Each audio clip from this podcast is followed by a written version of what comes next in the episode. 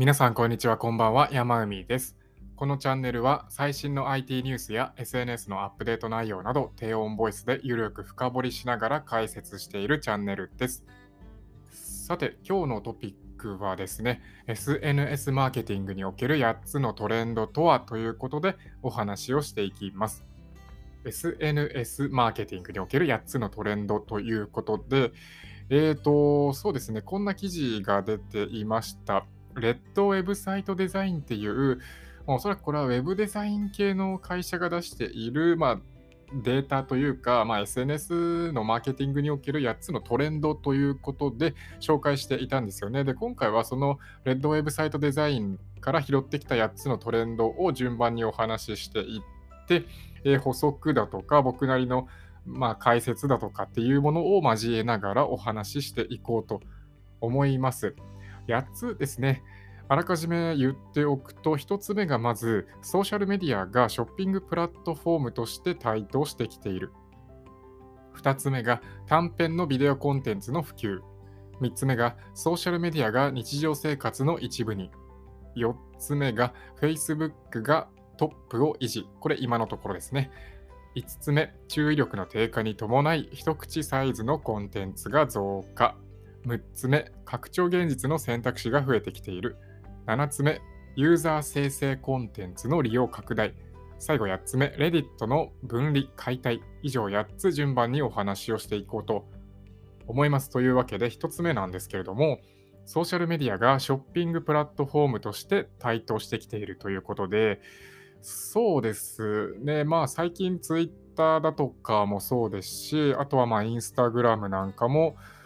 あとは TikTok とかですかね、えー、その辺の主要な SNS が e コマースとのこう連携とかっていうものを強化してきていると思うんですよね。えー、自分たちの、まあ、SNS の中で、えー、そのままこう購買に直結するようなシームレスで購買体験ができるような、まあ、機能みたいなものを実装してきていって、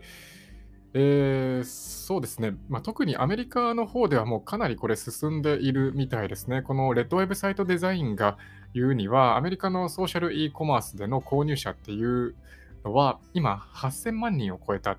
て言われてます。8000万人、すごいですね、8000万人。8000万人ということで、アメリカの人口の全体の約25.2%を占めるって言ってますね。およそ4分の1の人たちが、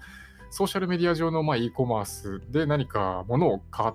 ている、買ったことがあるっていうデータが出ているらしいです。で、これが2023年までには1億人を超える、アメリカで1億人を超える見通しだっていうふうに言われてますね。すごいですね。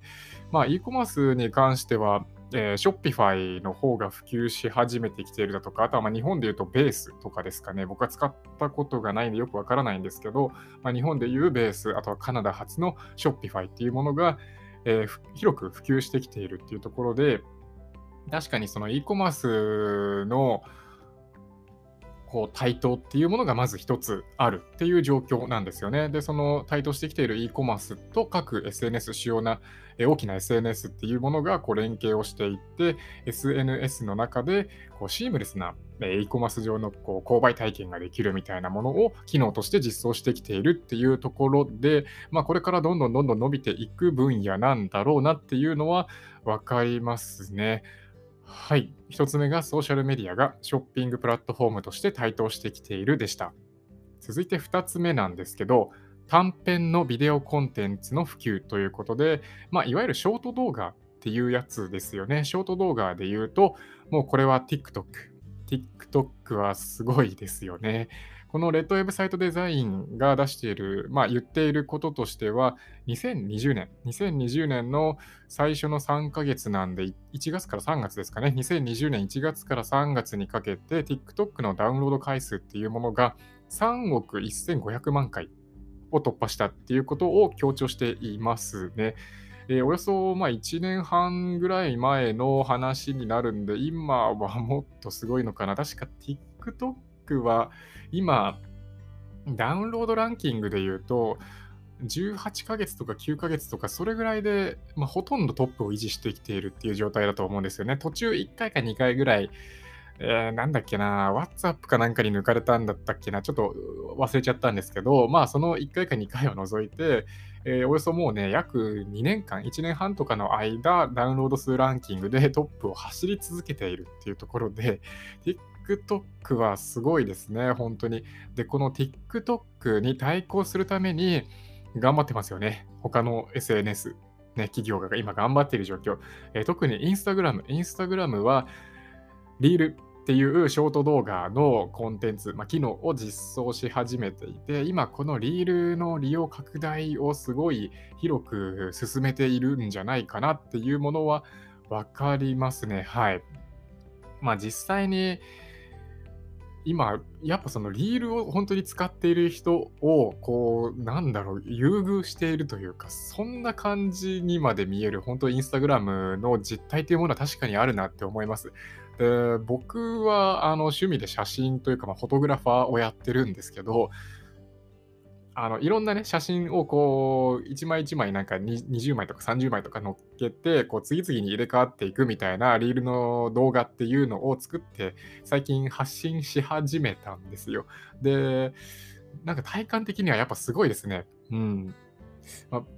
今、その僕の今インスタでのフォロワーの数で言うと100人ちょっとなんですけど、見られる回数っていうものは本当にすごいですね。2000回、3000回とか4000回とか行くぐらいで、通常のあのフィードの、まあ、写真の投稿とか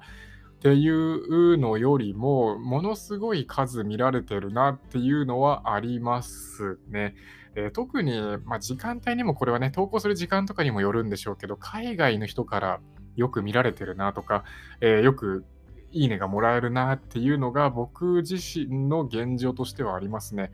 でこれはリールを続けていくことによって、定期的に発信続けていくことによって、まあ、うまくこうアルゴリズムに乗っかるというか、そんな感じで、えー、本当リールを使ってている、発信しているユーザーはどんどんどんどん伸びていくんじゃないかなっていうのは、まあ、僕自身今体験していることとしても言えますね。っていうぐらい、インスタグラムは今本当に TikTok をライバル視しているなっていうのは思いますね。まあ、インスタグラム以外にも、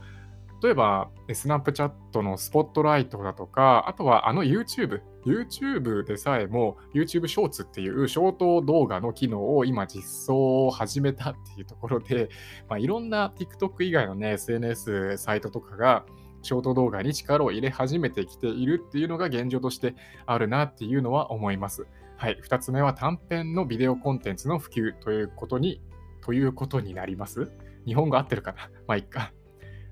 続いて3つ目ですね。ソーシャルメディアが日常生活の一部にということで、まあ、これはもう、なんだろう、言わずもがなというか、日々、僕たち、今私たちって、まあ、スマートフォンとか、まあ、いわゆる IT 端末ともに過ごしている、暮らしている状態だと思うんですよ。で、そのスマートフォンでも特に SNS、Facebook、Instagram、TikTok、えー、YouTube ね、いろんな SNS とともに今生活をね、しているなっていうのは、もうこれはもう言わずもがな、誰でも、まあ、多くの人がね、そうじゃないかなっていうのは思いますね。で、えー、でデータとしては、今、今現在ですね、人々はまあ1日あたり145分、145分もの時間をソーシャルメディアに費やしているなんていうデータが出ているみたいですね。これは2012年と比較すると、およそ60分、1時間時間が増えているらしいです。約、まあ、9年前と比べた時に1時間1日のあたりでソーシャルメディアに費やす時間っていうものが増えているっていうところですごいですね。145分ですからね。まあ、これはもう、まあ、平均的なデータなんで、まあ、人によってはね、もっと短いとか長いとかね、まあ、SNS 一切触らないよっていうね、人とかも当然いるんで、いるっていうことを踏まえても、この145分っていうのすごいですね、本当に。まあ、うん、そうですよね。スマホをなんとなくこう手に取った時に、やっぱり Twitter とかインスタとかって開いてしまうんで、まあ、それだけ本当にこう日常生活と溶け込んでいる。日常生活と一体化しているっていうんですかね。そんな感じのことが言えるんじゃないでしょうか。というわけで3つ目はソーシャルメディアが日常生活の一部にになります。続いて4つ目ですね。Facebook がトップを維持。今のところということで、まあ、先ほど TikTok がまダウンロード数ランキングでもう何十ヶ月とか1位を1位に君臨してるよみたいな話をしましたけれども、やっぱりまだ Facebook が強いということで、えー、Facebook の DAU、いわゆるこれ、まあ、デイリーアクティブユーザーですよね。18億4500万人って言ってますね。18億4500万人。はまあ、すごいですよね、これは。で、1人当たり58分の時間を Facebook に使っているなんて言われてますね。うん。まあ、Facebook って、まあ僕個人的には今全然使ってないですけど、使ってないですし、あとはまあアメリカの方でも若い世代の人たちなんかは、まあ Facebook はもう使わずにインスタか、まあ、もっと言うと TikTok を使っている人がね、多いっていうのが現状としてはあると思いますけど、なんだろうな、Facebook って今、なんだろう、例えばその、オンラインでのコミュニティとか、まあ、グループ機能とかっていうものがあったりするんで、そういったもののために Facebook を使う人とかっていうのは、まあ、日本でも多いのかなっていうのは、なんとなく個人的には思います。まあ、18億4500万人っていうね、人数が使っているっていうことで、まあ、Facebook は本当ソーシャルメディアの王様ですよね。うん、王様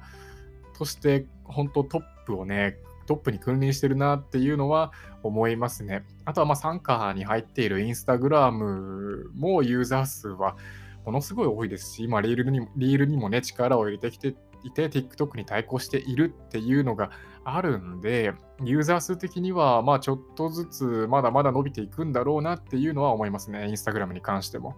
で、Facebook に話を戻すんですけど、まあ、そうですね、あの、インスタグラムとか、まあ、WhatsApp とかメッセンジャーとか、Facebook 系の企業を踏まえた上での Facebook として見てみると、まあ、当然今ね、トップに君臨してるんですけれども、これ、レッドウェブサイトデザインも言ってますけど、過去書きで、まあ、今のところっていうね、話をしてるんですよ。今のところ。で、この今のところって書かれていることのその理由としては、やっぱりこれは TikTok の台頭があったりだとか、あとは、まあ結構今いろいろアメリカの方でまたえー、独占禁止法にね、触れてるんじゃないかみたいな感じで、えー、裁判が起きていたりだとか、あとはまあプライバシーの保護の問題とかってね、結構前から Facebook どうなってんだっていうことをね、言われてますけれども、その辺の問題がまたいろいろとね、出てきているっていうところがあって、今ね、Facebook は、その、なんだろう、是非を問われているっていう日本語が合ってるかどうかわからないんですけど、まあ、本当にその、なんだろうな、あり方みたいなものをまたね、問われてきているなっていう状況ではあると思います。で、それに加えて TikTok の台頭っていうものもあるんで、まあ、レッドウェブサイトデザインも過去書きみたいな感じで、Facebook がトップを維持、かっこ今のところみたいな表現をしてるんじゃないかなっていうのは思いますね。はい。4つ目は Facebook がトップを維持になります。続いて5つ目ですね。5つ目は、注意力の低下に伴い、一口サイズのコンテンツが増加ということで、そうですね、一口サイズのコンテンツっていうのは、つまり、まあ、なんだろう、こう、ショート動画とか、例えばショート動画とか、あとは、まあ、ストーリーとかっていう24時間で消える投稿、こう、誰もが、こう、結構こう簡単にアップできるようなコンテンツのことを一口サイズと言うと思いますね。この一口サイズのコンテンツが今増加してきている理由というか背景としては、そのユーザーの本当こう集中力というか注意力っていうものが今どんどんどんどん低下してきているっていうのが現状としてあるっていうのがこれ背景だと思うんですよね。なんかそのレッドウェブサイトデザインが言っていることなのかな？これは1人の注意、1人当たりの今注意時間っていうものが、大体もう8秒しか持たないみたいなことをね、言ってますね。8秒。8秒ですからね。で、これの理由としては、やっぱりその、なんだろう、文章を読む人が減ってきているっていうのがまず挙げられるのかなって思います。文章を読まないで、まあ動画ばかり見ているだとか、まあなんだろう、本当にその、うん、文章じゃなくて、まあ、ビジュアルに触れている人が、まあ、本当生まれた時からもずっとビジュアルに触れているっていう人が、ね、増えてきているっていうのが、これ理由として挙げられるのかなって思いますね。うん、あなんかその、あんまり良くない表現かもしれないんですけど、YouTube 上では本当にこれ文章、文字が読めない人が多いなんていう、とあるなんかインフルエンサーの話があちょっと前にね、聞いたことがあるんですけど、文章が読めないことによって何かこう、的外れな批判をしてきたりだとか、する人が今 YouTube 上には本当に多くなってきているっていうようなことを、そのインフルエンサーの方は言われてました。で、まあ、この理由としてはやっぱり、もうずっと動画ばかり見ているだとか、本当に文字、文章に触れない、読書もしないし、YouTube ばかり見ているっていうものが、まあ理由の一つとして挙げられるのかなっていうところで、で、まあ、なんだろう、これが本当にいいのか悪いのかっていうところですけど、この、まあ、1人当たりの注意時間が低下してきているっていうことに伴って、これに合わせるような形で、いろんな SNS は今、一口サイズのコンテンツに注力してきているっていうのがありますね。で、もう一回言いますけど、その一口サイズのコンテンツっていうのは、ショート動画だとか、あとはまストーリーとかっていう消える投稿とかですよね。誰もが簡単に投稿できるような内容のコンテンツのことを一口サイズのコンテンツと言います。まあ、TikTok とか、まあ、YouTube ショーツとかでもそうなんですけど、今、そのショート動画ってどんどんどんどんこう、次から次へと自分の、なんていうんですか、画面上に現れるじゃないですか。それって、まあ、なんだろうな、その、中毒性があって、その一つの YouTube ショーツ、TikTok の中にユーザーを居続けさせるような効果はあるんだけれども、でもそれが、まあ本当、ユーザーのね、注意力の低下につながってしまっているみたいなことが起きていて、まあこの辺も本当にいろいろと今、まあ社会問題みたいな感じになってますけどね、いろいろこう考えさせられるような内容だなって思いました。5つ目は注意力の低下に伴い一口サイズのコンテンツが増加してきているになります。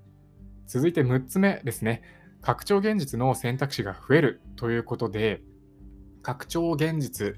AR ですね。つまり Augmented Reality、Augmented Reality、もういいや、AR のマーケットがね、今拡大を続けているっていうところで、うん、2023年までには700億から750億ドルの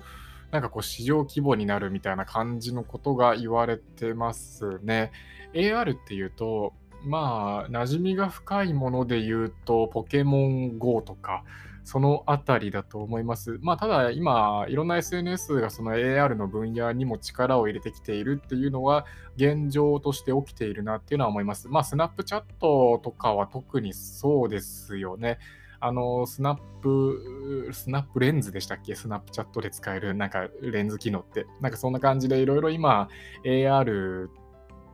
をこううまく使っているっていうのが代表的な SNS の一つがスナップチャットだと思いますね。あとはまあインスタグラムのフィルター機能とかも AR に入るのかな？うん、わかんないですけど、ちょっと細かいところが。あとはまあ最近だとなんかピンタレストがフォルクスワーゲンかなんかと連携をして、えー、フォルクスワーゲンのその車内の様子とかを AR を使って、こう、なんだろう、よく細かくえー、見ることができるみたいなコンテンツをフォルクスワーゲンがピンタレスト内で発信しているみたいなこともちょっとしたニュースになっていたかなっていうのはありますね。まあ SNS 以外のところでも本当に AR って広がってきていて、えー、最近の Apple の iOS アップデート、iOS15 とかになると、確かマップ上で、なんだっけな、マップ上、そのリアルなマップみたいな感じで、そのスマートフォン上にリアルなマップを映し出して、その中で、こう、なんだろう、AR を用いてこう道案内をしてくれるような機能がね、実装されていたりとか、確かしたと思うんだよな、Apple の最近のアップデートで。っていうぐらいに、まあ SNS 以外でも本当にいろんなところで AR の機能っていうものはどんどんどんどん広がってきているのかなっていうのは思いますね。今後もこの AR のマーケットっていうものは拡大をどんどんどんどん続けていって、えー、レッドウェブサイトデザインが言うには2023年までには700から750億ドルのまあ、市場規模、年間の収益規模になるって見られているようですね。今どれぐらいの規模なのか、ちょっとここでは書かれてないんでわからないですけれども、まあ、およそ700から750億ドルなんで、およそ8兆円ぐらいの、日本円にすると8兆円ぐらいの規模になるっていう風な感じなんですかね。はい。6つ目は、拡張現実の選択肢が増えるになります。続いて7つ目ですね。ユーザー生成コンテンツの利用拡大ということで、UGC、User Generated Content。まあ、つまり、これ、ユーザー生成コンテンツって訳されますけど、これのね、利用拡大が、え、されてきているっていうものがあるみたいですね。え、UGC っていうものが何かっていうと、ま、ざっと説明をすると、例えばその SNS とか、まあ、インスタグラムとかで、とある企業の商品とかを個人がその企業の中の人じゃなくて、個人が紹介したりとかすることを UGC、ユーザー生成コンテンツって言いますね。まあ、インスタグラムだけではなくて、別にその Twitter とか、えー、Facebook とか TikTok とかでも、企業の商品とかっていうものを個人が紹介する。写真付きとか動画付きで紹介したりしているコンテンツのことを言いますね。結構幅広く指すんじゃないかなっていうものは思います。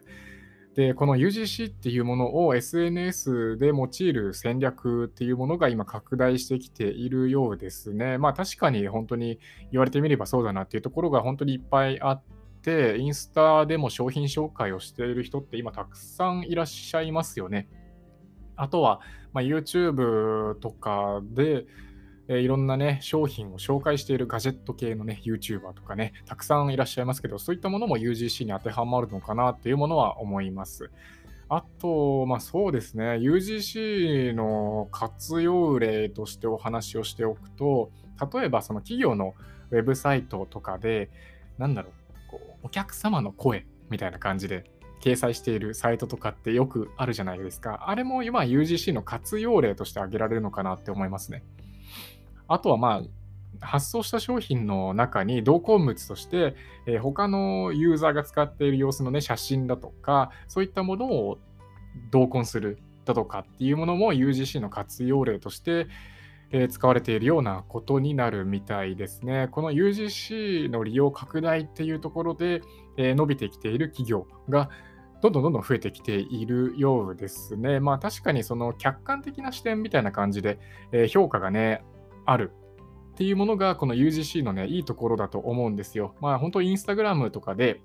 何かこの商品欲しいなとか思った時に、インスタグラムとかでその商品のことをね、えー、内容紹介しているようなユーザーのね、投稿を検索して見に行ったりとかして、あ、実際に使ってる人はこういうふうに使ってるんだなだとか、あ、こういうふうなね、メリット、デメリットがあるんだなっていうものを個人がね、まあ、本当客観的な視点で見れるというか、個人が紹介している内容を見ることによって、こう安心して購買活動につなげられるっていうものがメリットとしてあるのかなっていうものは思います。これをね、うまく利用していく企業が、まあ、これからも増えていく、拡大していくんだろうなっていうものは思いますね。はい。7つ目がユーザー生成コンテンツの利用拡大になります。さて、最後8つ目ですね。レディットの分離解体ということで、これちょっとね、難しかったです。なんで難しかったかっていうと、まあそもそも僕、レディットってあんまりよく分かってなかったんですよ。レディット、REDDIT っていう、えー、これはまあ、あの、概要欄の方に参考のね、記事がある、あったんで、それをね、貼っておくんで、そこをね、まあ参考にしてもらいたいんですけれども、レディットっていうものは、ざっと説明すると、日本の2チャンネルみたいな感じですかね。掲示板サイトみたいな感じで。で、レディットの中で、2チャンネルの、まあ、いわゆるスレッドに相当するようなものがサブレディットって言われてるらしくて、まあ、ただ、なんだろう、その、僕最近2ちゃんとか全く見ないんでわからないんですけど、あの、2ちゃんって結構、なんだろう、こう、無法地帯みたいな感じになることが多いと思うんですよ。うん、草生えるとか。今、草生えるっていう表現使うのかなわかんないですけど、まあなんかこう、ね、誹謗中傷があったりだとかっていうものが、え結構問題としてね、あると思うんですけど、なんかレディットはそんな無法地帯みたいにはならないっていうような、このまあ、ギズモードのね、参考記事では書かれてましたけれども、このレディットのアンバンドリングって書かれてるんですよ。アンバンドリング。アンバンドリングって意味としては、まあ、分離、分かれることみたいなね、意味としてあるんですよね。で、これが今、レディットレディットの中で起きていると。でなんでこのアンバンドリング、分離解体が起きているのかっていうと、これちょっと調べてもね、いまいち僕、今現状ね、まだあんまりよくわかってません。うん、あんまりよくわかってないんですよ。なんかディスコードっていうゲームとかでね、よく使われるチャットサービスがあるんですけど、そのディスコードが、なんか、サブレディット、とあるサブレディット、リーグオブレジェンズっていうゲームが確かあったと思うんですけど、そのゲームのサブレディットがあって、そこからいろいろと発展をしてきたっていうような歴史があるのかな。これ間違ってたら申し訳ないですけど、まあそんな感じの歴史がおそらくあるのかなって思います。うん、断言はできないです。で、ディスコードがどんどんどんどん発展してきている。そのサブレディットから発展してきているっていうのと、今、そのサブレディット、レディットの中の、まあ、とあるサブレディットがかなりその、なんだろう、誹謗中傷的だだとか、えー、なんかその人種差別的だみたいな感じで、なんか問題になっているサブレディットがどうやらあるらしいと。っていうのがいろいろあったりして、今、レディットが、まあ、レディットがこう、本当どんどんどん分離が起きてるみたいな、アンバンドリングが起きてるっていうのが現状としてあるらしいです。で、これがまあ、どうこの SNS マーケティングの世界にね、結びついていくのかっていうと、正直で僕もこれあんまりピンとはまだ来てないんですけど、このレディットを、その、多く使われる、なんだろうな、戦略として、なんかこう企業のなんか戦略として使われるような企業がおそらく、まあ多かったのかな。どうなんだろう。もうこれ本当あくまでも仮説なんですけど、多いとして、多かったとして、で、レディットの分離が、ね、ブリレディットがどんどんどんどんこされていってしまうと、レディットは当然使わない方がいいよっていうことになるじゃないですか。で、じゃあ何が使われるのっていうと、んまあ他のね、掲示板サイトだったりとか、SNS であったりだとか、っていうものが挙げられるのかなって思います。これちょっとうまく説明できてなくて本当申し訳ないんですけど、まあ、とにかくこのレッドウェブサイトデザインがソーシャルメディアのね、今のトレンド、8つのトレンドということで、最後8つ目に紹介しているのが、レディットのアンバンドリング。アンバンドリングっていうのは分離とかっていう意味になりますね。はい。これについては僕自身もまだね、ちょっと勉強しようと思います。日本語だと解説しているようなサイトとかっていうのが全然なくて、これはもう英語で検索して調べていくしかないのかなっていうのは個人的に思いました。はい。というわけで、今回は SNS マーケティングにおける8つのトレンドとはということで、レッドウェブサイトデザインというウェブデザイン系の会社が出している8つのトレンドを紹介させていただきました。今回、まあ、参照にしたそのレッドウェブサイトデザインの記事だとか、途中でね、参考にしたって言ったギズモードのレディットに関する記事だとかっていうものは今回の概要欄の方に貼っておきますんで、気になる方はぜひそちらの方もチェックしてみてください。というわけで今回はこの辺で終わりにしようと思います。皆さんまた次回お会いしましょう。さよなら。